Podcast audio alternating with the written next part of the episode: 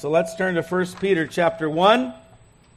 Still working our way through 1 Peter chapter 1. I am going to read verses 13 through 17, which will bring us up to where we left off.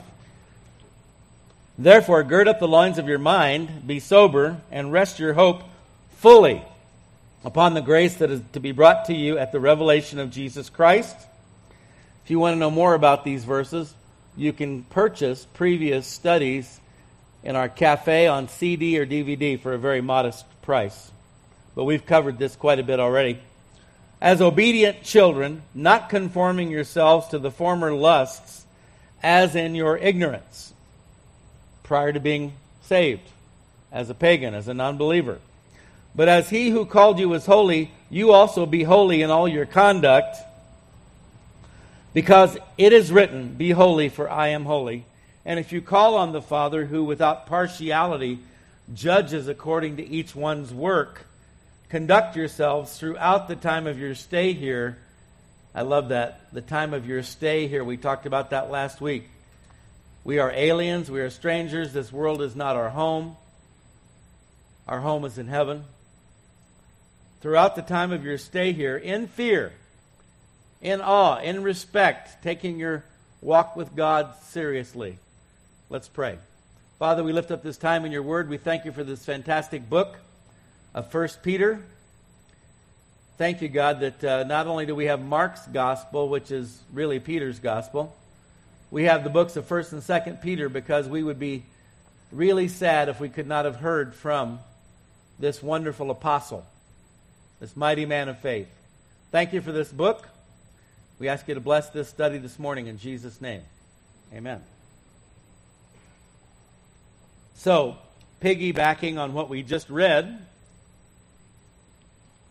knowing that you were not redeemed with corruptible things like silver or gold from your aimless conduct received by tradition from your fathers. So, conduct yourselves throughout the time of your stay here in fear, knowing that you were not redeemed with corruptible things. Peter makes two points in this just this one statement. Two things we see here. One, the opposite. You were not redeemed with corruptible things, but what is he telling us? That you, I, we were and are redeemed. Noah Webster definition, 1828 dictionary, redeemed, ransomed. When someone is taken hostage, when they're kidnapped, oftentimes they're seeking a ransom. The human race was taken hostage by Satan in bondage to sin, ransom, delivered from bondage, distress, penalty. Ransomed from the penalty that we deserved. The wages of sin is death. Liability or from the possession of another. Wow. Yes, basically, apart from Christ, the devil owns you. Every human being is born into this world a sinner and is basically under the ownership of the devil. Jesus even told the Pharisees, these so called great religious leaders, You are sons of the devil.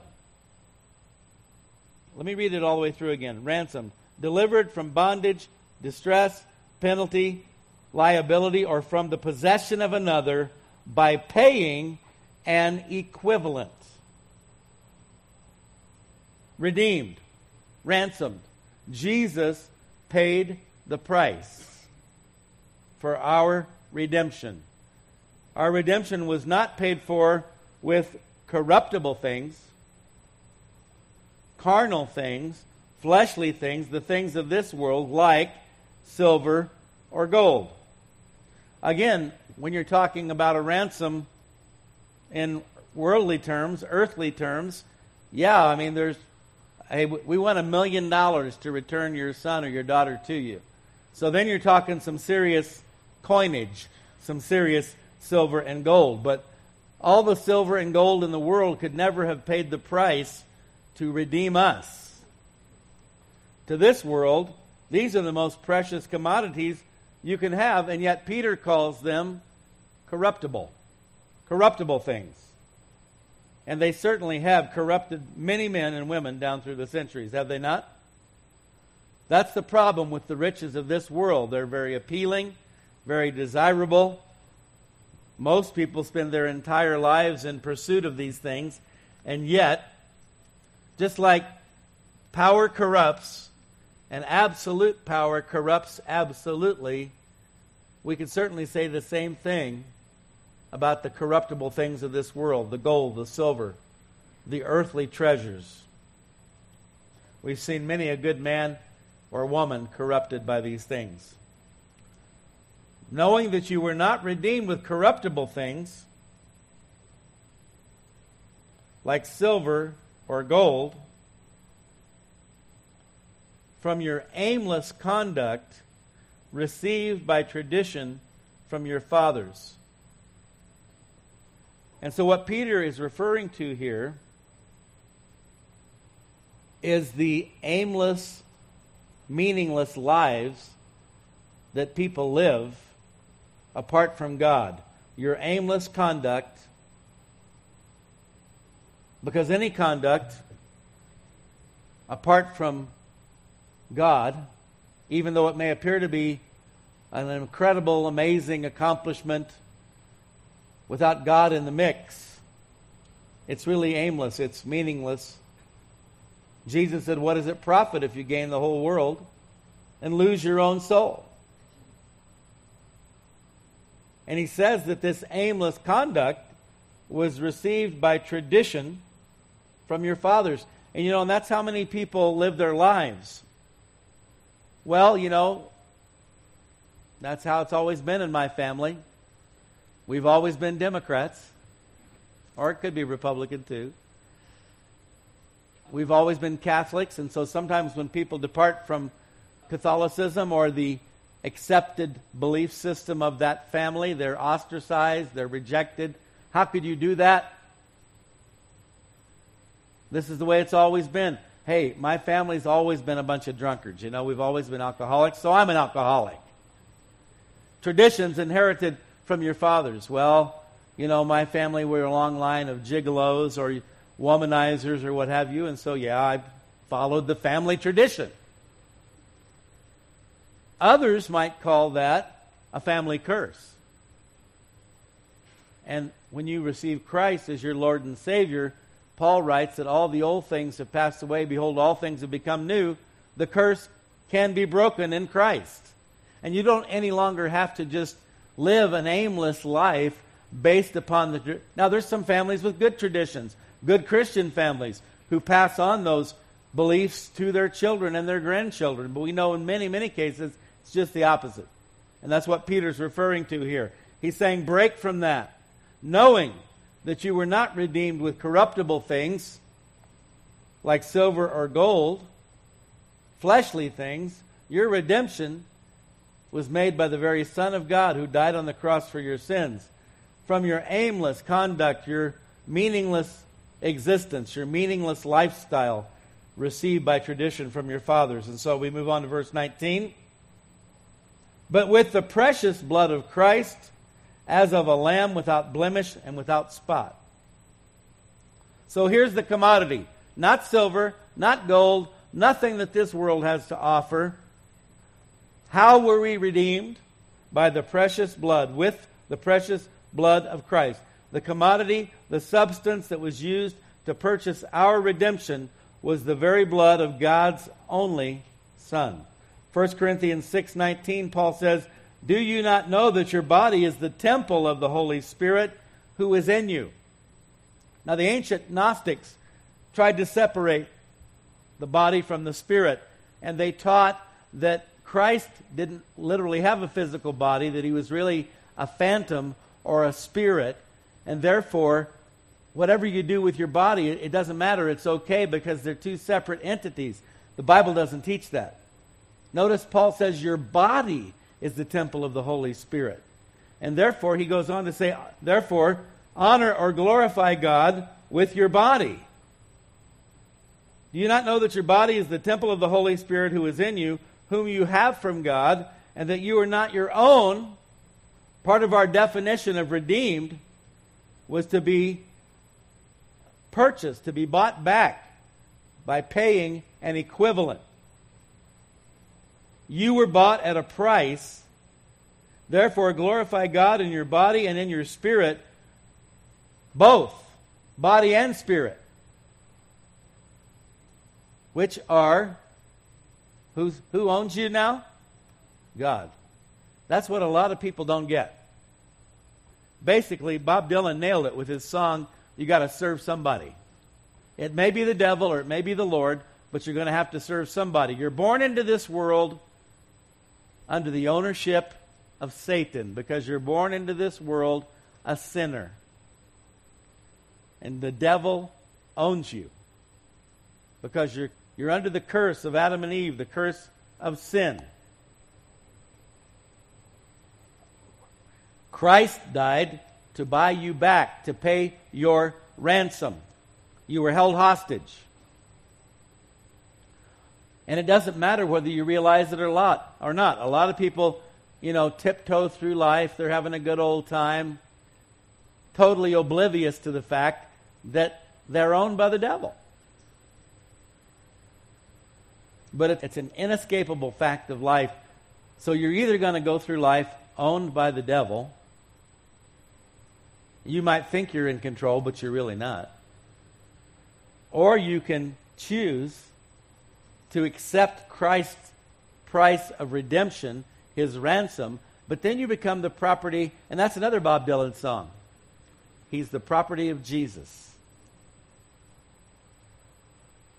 You're either the property of the devil or the property of God. That sounds like a no brainer to me. But see, human nature says, I don't want to be owned by anybody. I want to be in charge. I want to be in control, but you can't be. Sorry, the universe just doesn't work that way. God made you, you're His creation. You either choose to acknowledge Him as your Heavenly Father and receive the price paid by Jesus Christ for your redemption, for your salvation, or go on thinking you're in charge when really you're the property of Satan. Those are your two options. That's not fair. Everybody's all, oh, it's not fair. You know what? Being allowed to choose to go to heaven rather than hell, I think that's more than fair. I'll take it every time. With the precious blood of Christ as of a lamb without blemish and without spot. And so Peter here obviously is referring to the sinlessness of Jesus. When John the Baptist was preparing the way of the Lord, he said, Behold, the Lamb of God who takes away the sins of the world. Only a perfect sacrifice would be acceptable to pay the price for our sins. You've got to have enough in your bank account to pay the ransom. And nobody but God had that much in his account. In fact, you and I go through life operating in a deficit. The wages of sin is death. That we could never build up enough in our account to pay for our own sins. Only God could do that. Leviticus 22, beginning in verse 19. You shall offer of your own free will a male without blemish from the cattle from the sheep or from the goats.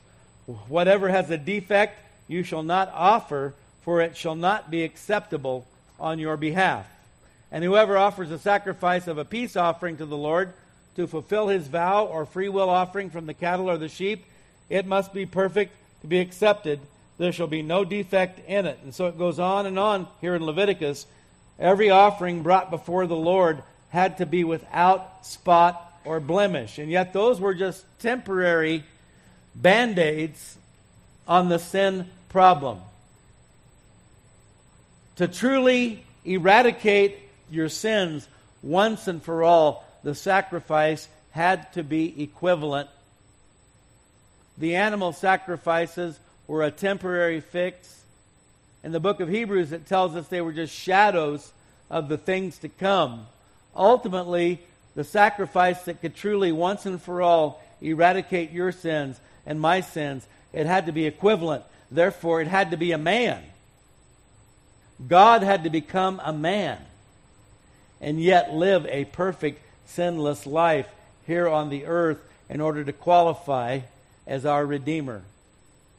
We know who did that, right? Who was it? Jesus. All right, verse 20. He indeed was foreordained before the foundation of the world, but was manifest in these last times for you. I think we all know a little bit about foreknowledge, being foreordained, that God chose us before the foundations of the world. And it, it didn't work like this. He didn't look over the course of human history, being God, being omnipotent, being omniscient, being omnipresent. Of course, He would be able to see everyone before they were even born, right?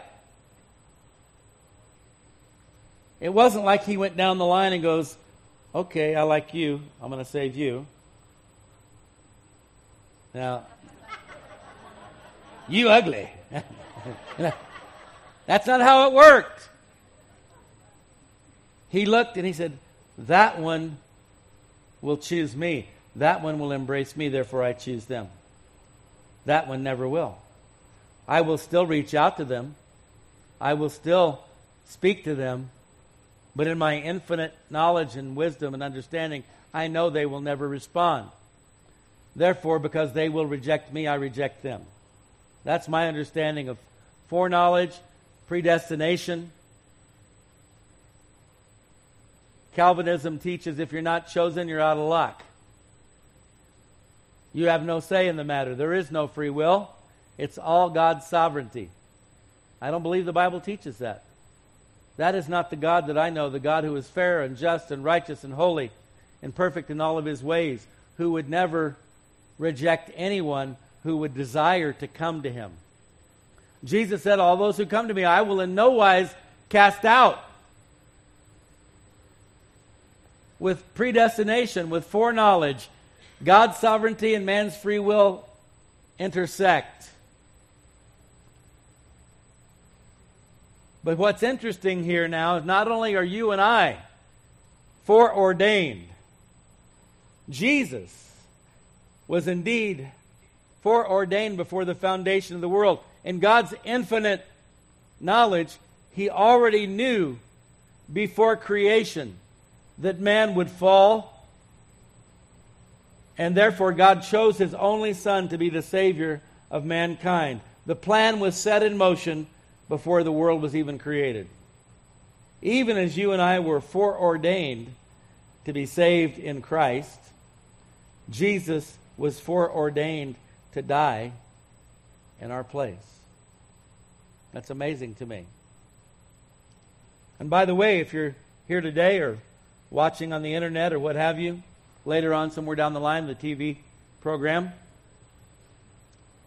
it would be really sad for someone to be hearing the message of the gospel and say, I want to know God with all of my heart. I want to be saved. But what if I'm not chosen? That is the underlying problem with Calvinism, which, by the way, two thirds of American churches embrace. Let me just put it this way. I'm probably going to offend somebody here today again. Wouldn't be a normal Sunday if I didn't. I've told you before, if, if it's a, supposed to be a Christian book and they sell it at Sam's Club, unless it's a Bible, and even then you got to be careful. Because they, they're, they're probably selling the massage. That's my new name for a horribly corrupted, it's not a translation, it's a paraphrase. There's a difference. A lot of these Bibles out there that they pass off as translations are not translations at all. They didn't go back to the original Greek and Hebrew. They took a, another Bible and just paraphrased it, put it in their own words. That's what the massage is. So if you're looking for a nice, ooey gooey, warm, fuzzy, pseudo spiritual massage, pick up one of those. Or, if you need kindling for your fireplace, pick up one of those. Again, if you, you're here today and you have one, I'm not judging you. I'm not condemning you. I'm just warning you. Just like people warn me all the time when I eat donuts and stuff. Okay? You have a choice. You can listen to me or not. Don't judge me for my donuts, and I won't judge you for your massage.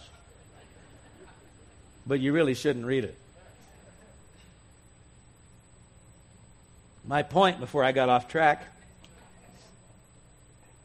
how could anybody sincerely, genuinely, passionately preach the gospel if in your heart of hearts you believe there's people sitting out here who can't be saved? Because according to Calvinism, if you're not chosen, if you're not foreordained, you're without hope. You can't be saved. How could I get up here and passionately preach the gospel knowing there's people here who can't get saved? That's a lie. As many as believed, as received him, as many as believed on his name, he gave the right to become the sons of God. Like I said, if it's a Christian book at Sam's Club, you probably shouldn't buy it. In fact, I can't really endorse any of the Christian bookstores anymore. They're all full of garbage. Nobody's vetted. It's symbolic of our society. The only ones who get vetted are the ones who are telling the truth. There's so much garbage in our Christian bookstores. It's unbelievable. The safest bet is stick with your Bible. There's some good books. Most of them were written by dead people. I'm serious. C.S. Lewis, Corrie ten Boom, on back even further, obviously. Previous generations, before we reached the ultimate level of defilement and corruption which now exists in the world and in the church. You can't go wrong with the Word of God, however. So, my point is watch out what you read, what you purchase, and also, today, now there was a time when you could say, okay, Orthodox Christianity, we have a consensus.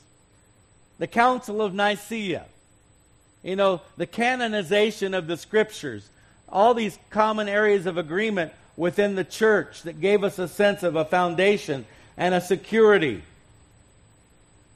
The basic fundamental tenets of the Christian faith one God, three persons, Father, Son, Holy Spirit, Jesus Christ, the one and only Son of God, supernaturally conceived by the Holy Spirit in the Virgin Mary.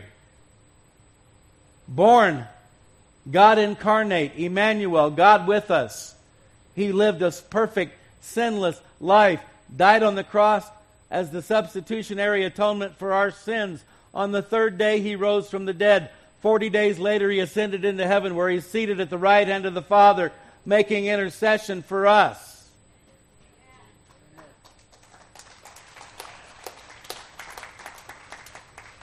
But everything's changed.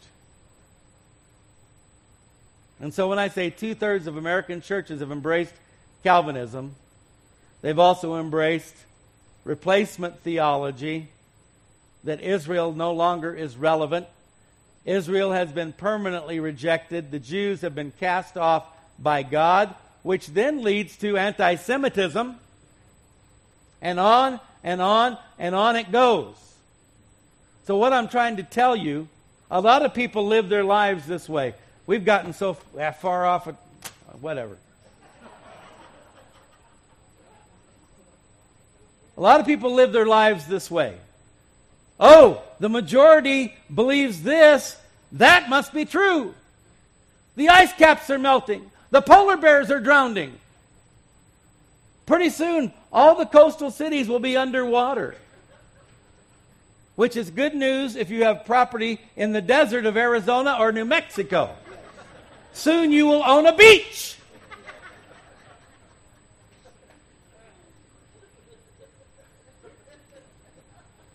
and they believe the majority consensus.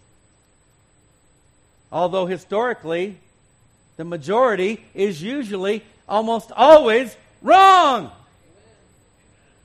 Only one third of the colonists in New England, the West Coast, the United States, Virginia, the 13 original colonies, only one third were pro revolution, freedom. One third were neutral. I'm just neutral. yes, you are.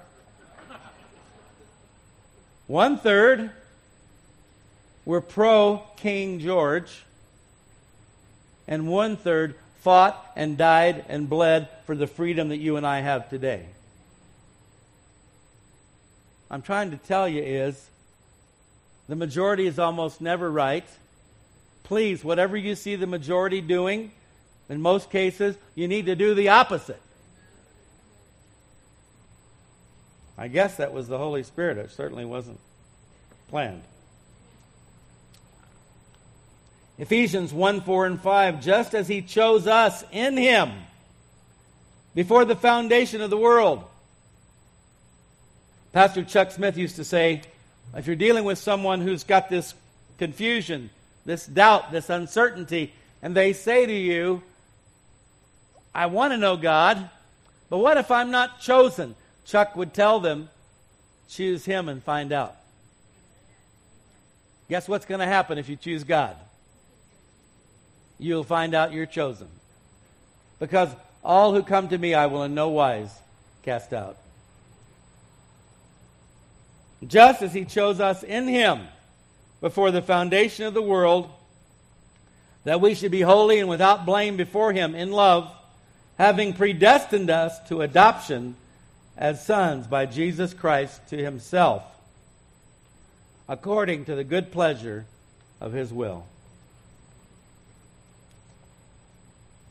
Now, Peter tells us just as you and I were foreordained, chosen before the foundations of the world, Christ was chosen before the foundations of the world to be our Savior,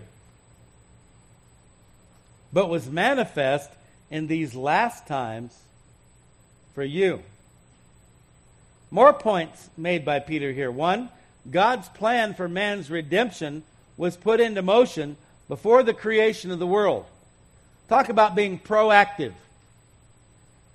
Was watching all the latest coverage on this new London terror attack. And a number of commentators had the same observation, and they were correct. What they were saying is, you know, they were praising the uh, first responders in Great Britain for how quickly they responded to the incident. Well, that doesn't do the dead people any good, does it? Oh, they responded within two or three minutes. Well, the guy's just as dead now as he was five minutes ago. What these commentators were saying is that they're being reactive. They're aware that these people are out there. They're aware that they have nefarious intentions, but they don't do anything till the people are already dead. That's reactionary. Our God's not reactionary, He's proactive. He didn't wait till the human race was already dead in their trespasses and sin and then began to scratch his big omnipotent head and say, Oh my, what am I going to do? He put his plan into motion before we were even created. Secondly, the fullness of that plan, which is spelled out in John 3:16, for God so loved that whosoever believeth in him would not perish but have everlasting life. The fullness of that plan was not made known. This is Peter's point here. But manifest in these last times for you. The fullness of God's plan was not revealed until Jesus came to earth as a man. Yes, Jesus is in the Old Testament concealed. You can find him there. In the New Testament, revealed. The fullness of that plan was not made known until Jesus came to earth as a man and died on the cross for our sins. Third point here in verse 20 the last days, Peter says, was manifest in these last times for you. And he wrote 2,000 years ago. What is Peter telling us? The last days began. People scoff. Oh, last days. Now, we've been in the last days for 2,000 years. The last days began when the fullness of God's plan was made known. Acts 2:15 Peter's great evangelistic message following on the heels of the outpouring of the Holy Spirit in the upper room. 120 tongues of fire. The crowd says ah these guys are drunk man. They're drunk as a skunk. For these are not drunk as you suppose says Peter since it is only the third hour of the day 9 a.m. give us a break but this is what was spoken by the prophet Joel. And he quotes here from Joel 2 28 through 32. It shall come to pass in the last days, says God, that I will pour out my spirit on all flesh, not just the Jewish people. Your sons and your daughters shall prophesy. Your young men shall see visions. Your old men shall dream dreams. And on my men servants and my maid servants, hello, the real feminist movement, the real emancipator of women, God and his son Jesus Christ. On my men servants, my maid servants, I will pour out my spirit in those days, and they shall prophesy. I will show wonders in heaven above, signs in the earth beneath, blood and fire and vapor of smoke. Peter's condensing a couple thousand years here in one teaching. The sun shall be turned into darkness and the moon into blood before the coming of the great and awesome day of the Lord. And it shall come to pass that whoever calls on the name of the Lord, whoever, not you though, you're not chosen. Whoever calls on the name of the Lord shall be saved. There it is in a nutshell. The last days began on the day of Pentecost, and we are now in the last of the last of the last. And for all those freaking out about so called climate change, the book of Revelation does talk about that, and it's not man made from CO2. It's the Spirit of God. And you better get ready for it, because it's coming soon to a planet near you. And you can pass all the Kyoto agreements and Paris treaties that you want, and it's not going to stop what's coming on this planet. And if you don't know God, you better get saved real quick. Even as Peter here is delivering the first evangelistic message, and of course, people who preach the way I do get accused of being, you know, naysayers, doomsday prophets, negative, blah, blah, blah. Well, right in his very first evangelistic message, where 3,000 people get saved, Peter lays it all right out there. He tells them everything that's going to happen. The, the last days just begun, have just begun, and this is what's going to happen. And he lays out all this stuff. Even as he's delivering the first great evangelistic message of the church age, he goes into full blown dissertation on the end times. Oh, but we shouldn't talk about that. I, that doesn't make me feel good. And I want to feel good. That's my highest priority, is to feel good. Well, you know what? I'm planning on feeling really good when I see Jesus.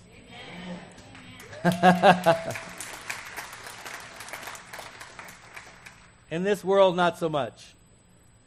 You got your good days, your bad days, right? God is good. His blessings are multitudinous. You know, the real good feelings are going to get here when Jesus gets here.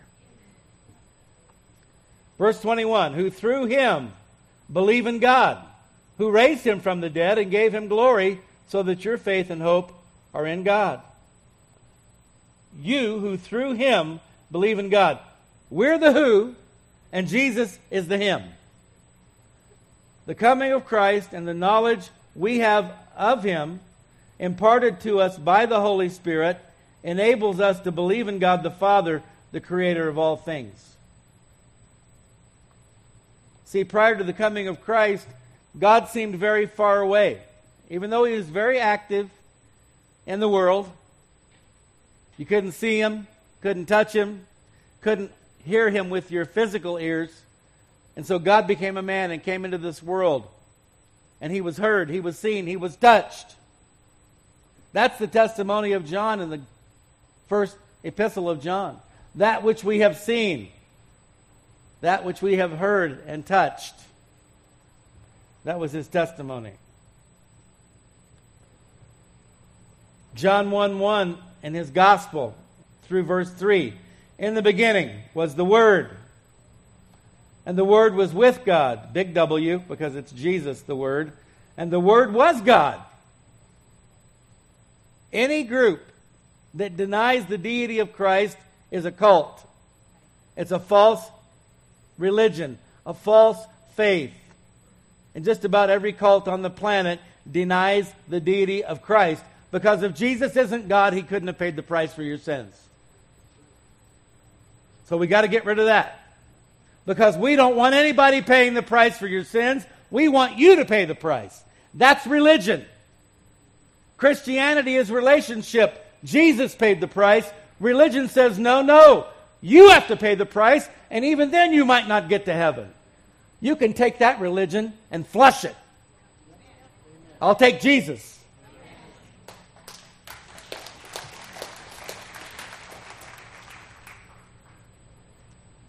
Get these little tingles. You ever get those? He was in the beginning with God. He was there. God was making his plan. Christ was foreordained. All things were made through him. Christ is co creator with the Father and the Spirit. And without him, nothing was made that was made. Who through him believe in God. No man comes to the Father but through me, Jesus said. John 14, 6, I am the way, the truth, and the life. No man comes to the Father but by me. Who through him believe in God, who raised him from the dead and gave him glory. God the Father raised the Son from the dead and glorified him for all eternity. This is important because as his children, check it out, we only get what he gets. We are joint heirs with Christ. So whatever God gives to the Son, we get. If Jesus doesn't get it, we don't get it. So what did he get? He raised him from the dead and gave him glory. So what's going to happen to you and me? We're going to be raised from the dead and we're going to be given glory. Not because we deserve it, because he loves us so much. 1 Corinthians 15 20. So he is raised, we are raised. He is glorified, we are glorified. 1 Corinthians 15 20. But now Christ is risen from the dead and has become the first fruits. When there's a first fruit, there are more fruits to follow. How many of you here today are fruits? we are going to follow. The first fruits of those who have fallen asleep or died. But that term is reserved for believers.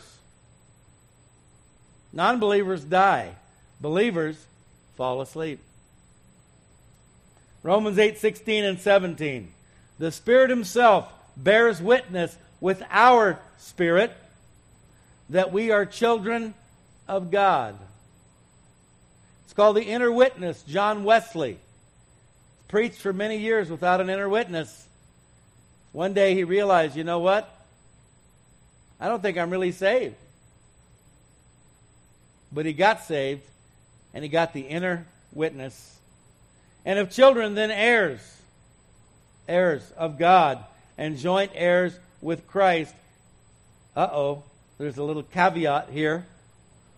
If indeed we suffer with him, I don't want to do that. It doesn't make me feel good. You see, in this life, Jesus said, In the world you will have tribulation. But take heart, I've overcome the world. It'll be okay. You can handle it. I'll be with you.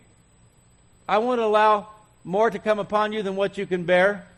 I will never leave you nor forsake you. But Jesus never for a moment promised us paradise here and now.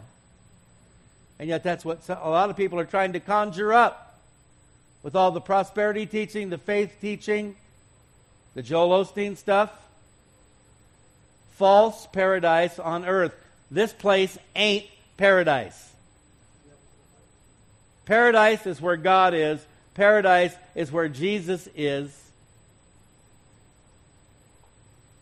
No pain, no gain. Indeed, if indeed we suffer with him. What was the suffering of Christ? The physical part wasn't the, the worst part. It was the rejection. Deny yourself. Take up your cross. Follow me. Men hate me, they're going to hate you. Are you willing to swim upstream, to go against the tide, to reject the majority opinion, to follow Christ at any cost? If indeed we suffer with him, that we may also be glorified together. What was the sequence for Jesus? Rejection, suffering, death, and then glorification. See, we want to bypass all that, don't we? We want to go pass go, collect $200, get out of jail free card.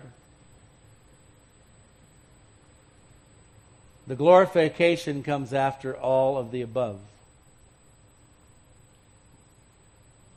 Right now, there are believers all over the world that are enduring that, paying that price, suffering, being persecuted, dying. Are we ready for that in America? I don't know. I'm not wishing it on us. I hope and pray it doesn't happen. Many think that it will. Many think it's inevitable. Verse 22, which is our last verse today, which means I hope you brought your lunch. No.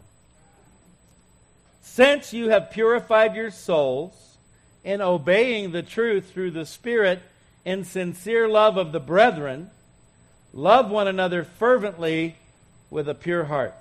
Since you have purified your souls. Wait a minute. Hold on. I thought it was the blood of Christ that purified our souls. How do we purify our own souls? Yes, it is the blood of Christ, but the scriptures do teach that we have a part to play. Psalms 119, beginning in verse 9. How can a young man cleanse his way? by taking heed according to your word. With my whole heart I have sought you. Oh, let me not wander from your commandments. Your word have I hidden in my heart that I might not sin against you. How do you purify your soul? How do you cleanse your way? By taking heed to God's word. Because, yes, when you receive Christ as your Lord and Savior, you're washed in the blood of the Lamb, you're cleansed, you're forgiven, but every day you have a choice. Am I going to take heed to God's word today, or am I going to just do whatever I want? It's a daily choice. And that's how you cleanse your way and purify your soul, keeping yourself from defilement by taking heed to his word. He says, Thy word have I hidden in my heart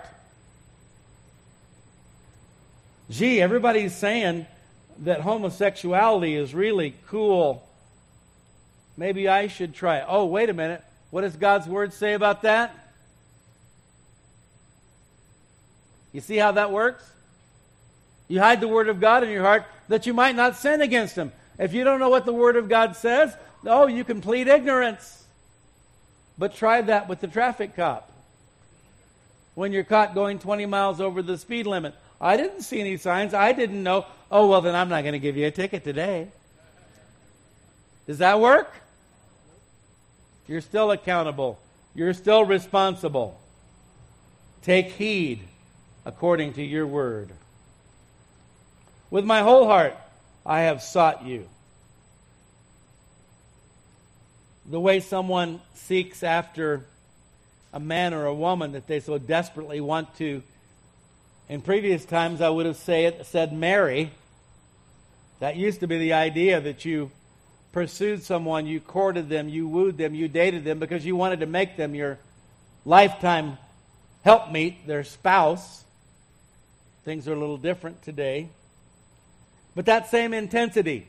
You'll do anything, right? Flowers, candy, dinner, whatever, movies, anything and everything. You'll even go on a picnic, even though you don't really like picnics.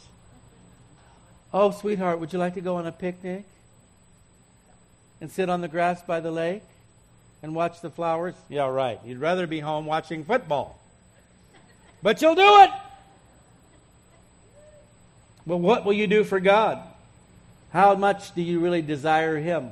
How desperately do you want God? With my whole heart, I have sought you. Well, Lord, let me look at my. Where's my, I don't have my iPhone on me. I got to check my calendar, Father. Okay, God, I think I could fit you in on Wednesday at 11 a.m. Will that work? Is that seeking God with your whole heart? No. Since you have purified your souls, and here it is. This confirms what we just read in Psalm 119. Peter says, Since you've purified your souls in obeying the truth. You certainly don't purify your soul by disobeying God. That's for sure. Salvation's a free gift, but we're given the responsibility of maintenance. Hello? Okay, son, I'm going to give you this Mercedes as a graduation gift. It's a present from me to you, but you have to be sure and maintain it. Change the oil, check the tires, check the brakes, get regular servicing. The Mercedes is free, but how well and how long that Mercedes runs is up to you. God saves you by grace through faith. He washes you with the precious blood of Christ, but you have a responsibility for the maintenance of your soul. Get it? In obeying the truth through the Spirit, it's the Holy Spirit that makes God's Word come alive in our hearts, and He's the one who draws us into obedience. You don't think that you just conjured it up all on your own, do you? Oh, yeah, I think I want to be obedient to God. It's a work of the Spirit. John 14, 26, the Helper, the Holy Spirit, whom the Father will send in my name, he will teach you all things and bring to your remembrance all things that I said to you. Philippians 2:13 It is God who works in you both to will and to do for his good pleasure. It's God, his spirit working in you both the will, He gives you the desire, and He's the one who gives you the ability. We need Him for all of it. Okay, God, you, I've got the desire now. You can. I'll take it from here. No, you won't. God gives you the desire, and He gives you the ability, the strength to follow through in obeying His word, doing the right thing in sincere love of the brethren the truest evidence. Okay, this is another one of those little owie moments here. Are you ready? This is a spiritual owie. The truest evidence of genuine conversion. This is God. I didn't make this up. God said it. The truest evidence of genuine conversion is love, agape, fruit of the spirit galatians 5.22 now here in this verse we have two greek words.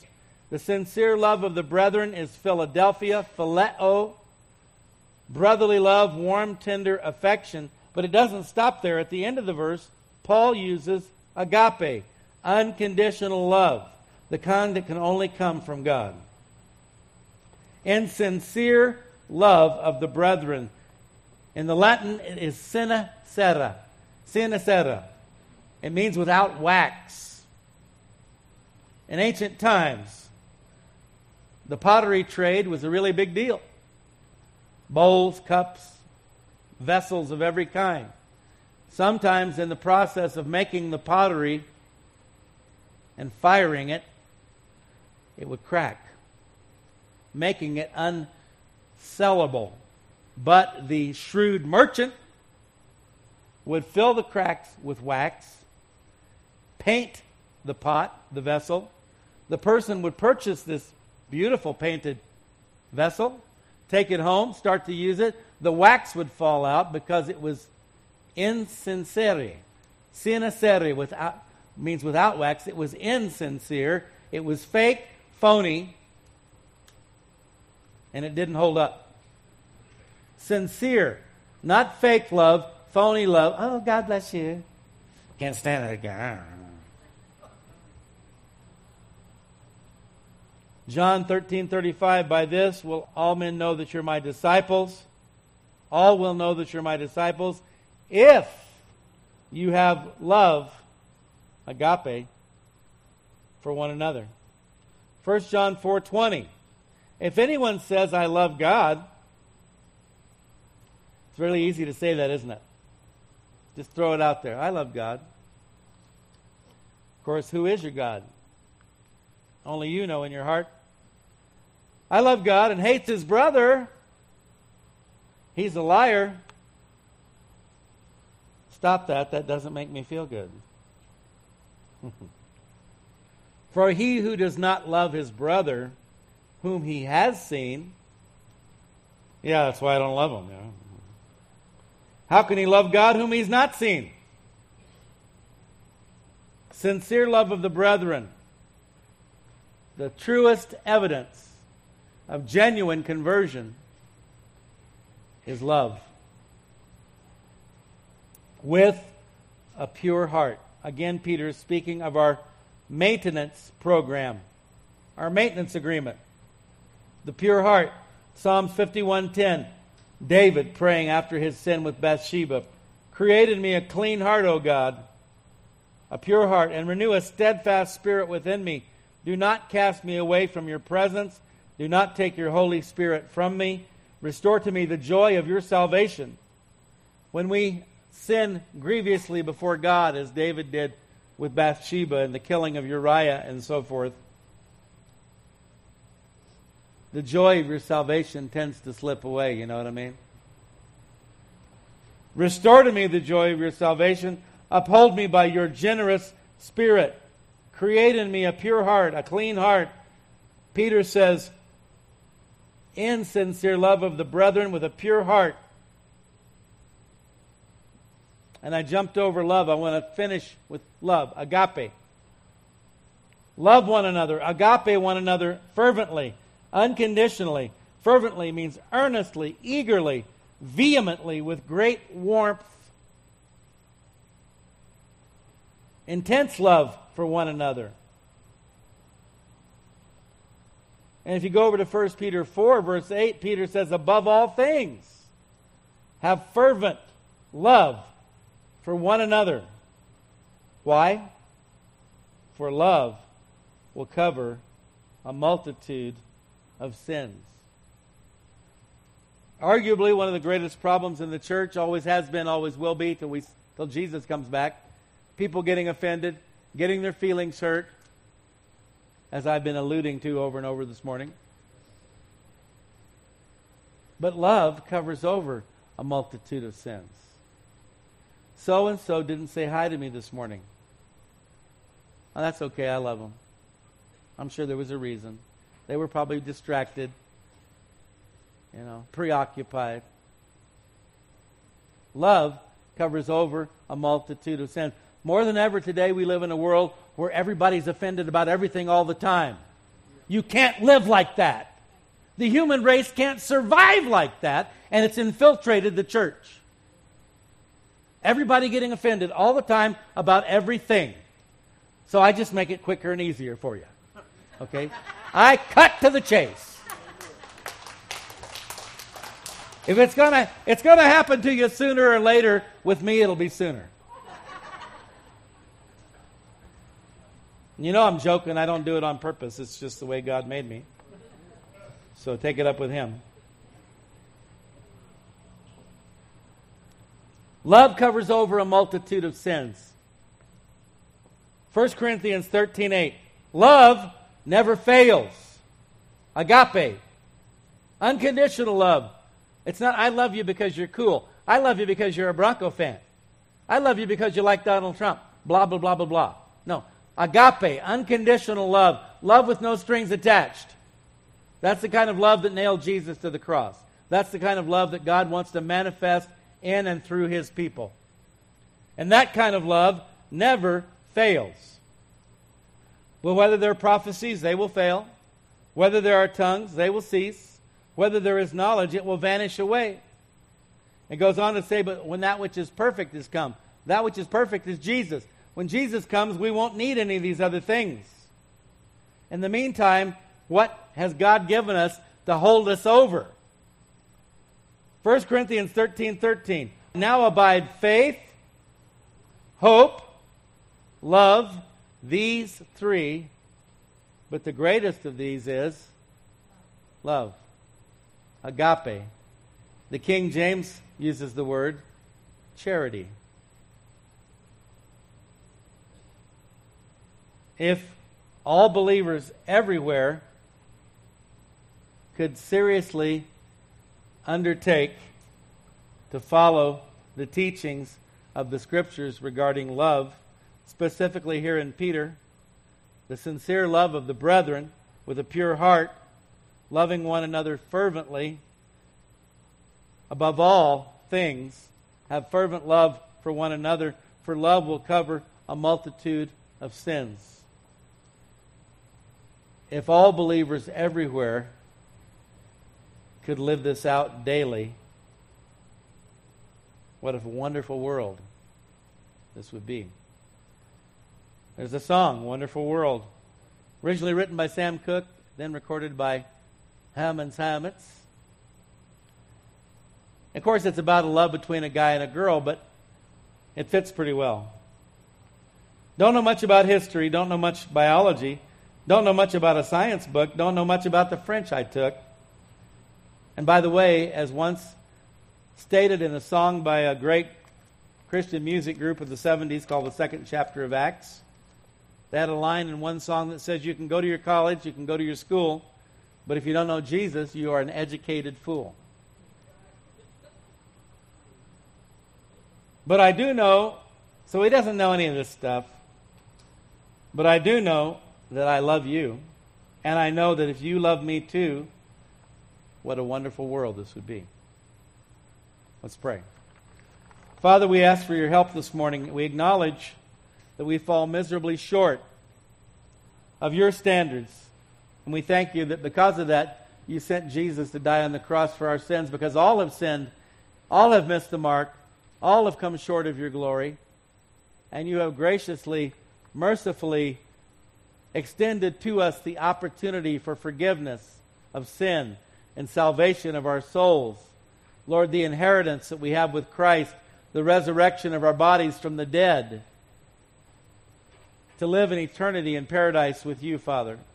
But Lord, we also acknowledge that along the way we are charged with the maintenance of our souls by taking heed to your word, by drawing near to you, by seeking you with our whole hearts. And Lord, if your plan were followed perfectly, this would be a wonderful world. But unfortunately, people don't always follow your plan perfectly. But we pray for your help right here this morning for each one of us in our homes, in our families, in our community, in our church. Lord, that we could take seriously this exhortation to sincerely and fervently love one another, Lord, so that all the little goofy things we all do, the little sins, we're constantly falling short and missing the mark. But Lord, that doesn't mean we have to let it tear us down, destroy us, eat away at us. Lord, by simply walking in love, agape love, unconditional love, we can cover over the multitude of sins and we can enjoy you and we can enjoy our families, we can enjoy our church, because we're not easily offended. We're walking in that sincere, fervent love. That's your goal for us, your plan for us. Lord, help us to cooperate with you more fully because you've promised us peace, joy, and righteousness in the Holy Ghost. Lord, help us to step up and lay hold of that which you have made available to us. We pray in Jesus' name. Amen.